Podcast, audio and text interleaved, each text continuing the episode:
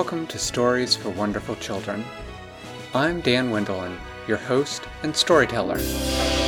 Years ago, I began recording the bedtime stories I told my children every night. Now, I'd like to share those stories with you.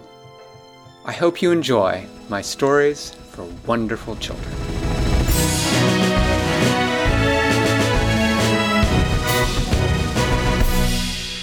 Once upon a time, there was a little princess. She was a sky princess, and she lived upon a cloud. It was a mostly white cloud with some very nice little blue areas of it. It was just the right size for her. And it gave her enough room for her nice fluffy bed made out of clouds. It gave her enough room for her cloud boat that she would get on when she wanted to ride to a different cloud, like her parents' cloud. It had a spot for her to keep all her clothes, and it had a spot for her to keep all her toys. Her favorite toys were her wands. She liked to use her sky wands to, in order to make the clouds around do things.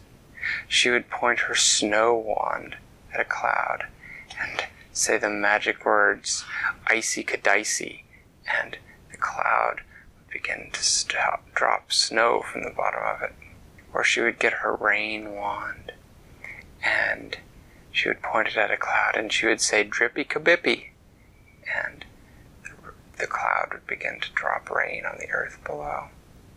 The sky princess liked to sort of hang with her head over the side of her cloud, looking down at the ground below and depending on what she thought it looked like they needed, she would use her wands.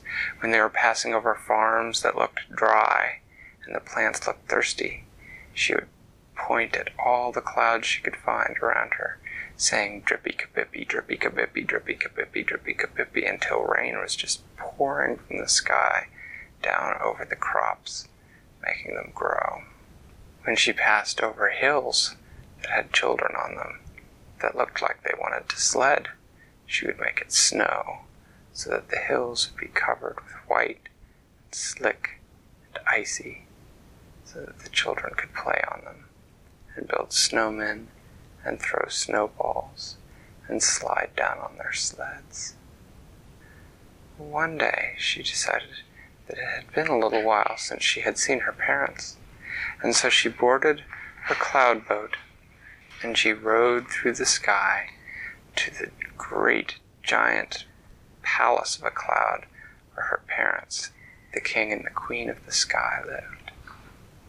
She went into the palace and she could see that her mother and father were busy working on an extremely large rainbow that they were going to put into the sky a few days later after a particularly large storm she said, Hi, Mommy. Hi, Daddy. What are you doing?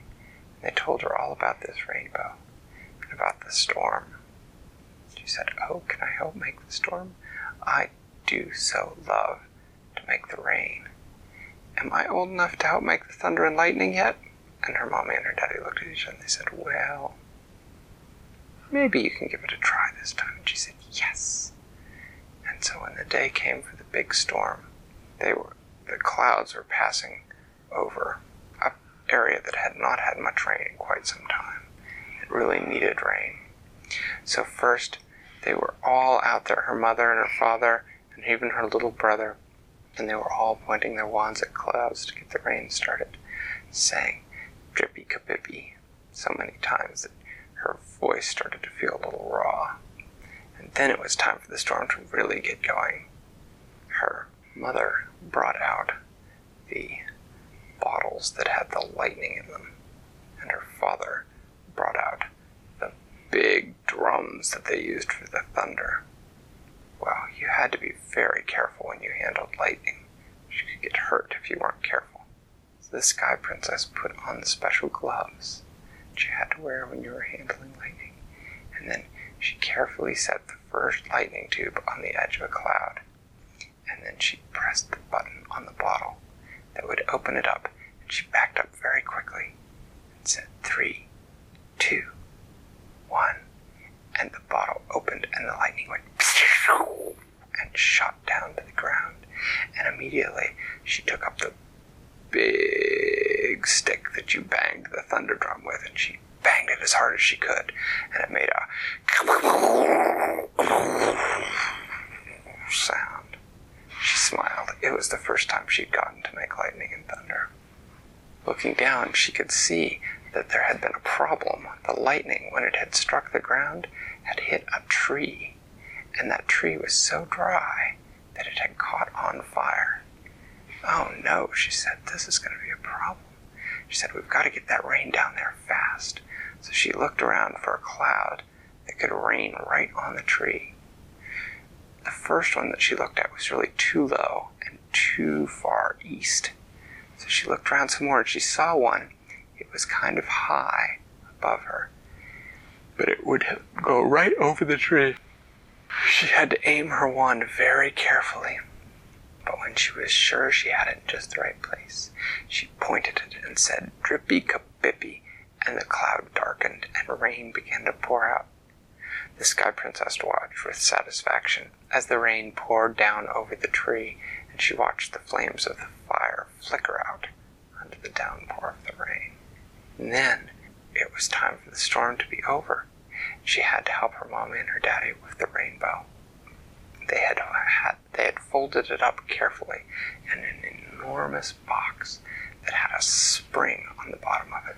And when it was time to let the rainbow loose, had to have one person take the lid off the box while two other people pulled the lever that let the spring shoot the rainbow up into the sky.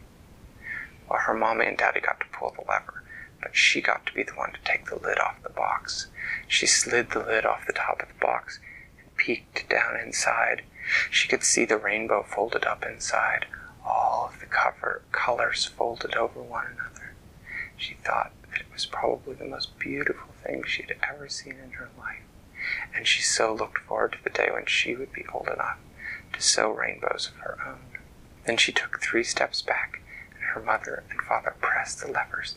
The giant springs shot the box up into the air, and the rainbow kept going. It unfolded in a beautiful arch across the sky from their cloud down to the ground. And they all stood and they watched as it caught the colors of the sun and flared in such a beautiful red, orange, and yellow, and green, blue, indigo, and violet. They all agreed that this might just have been the best storm they had ever made.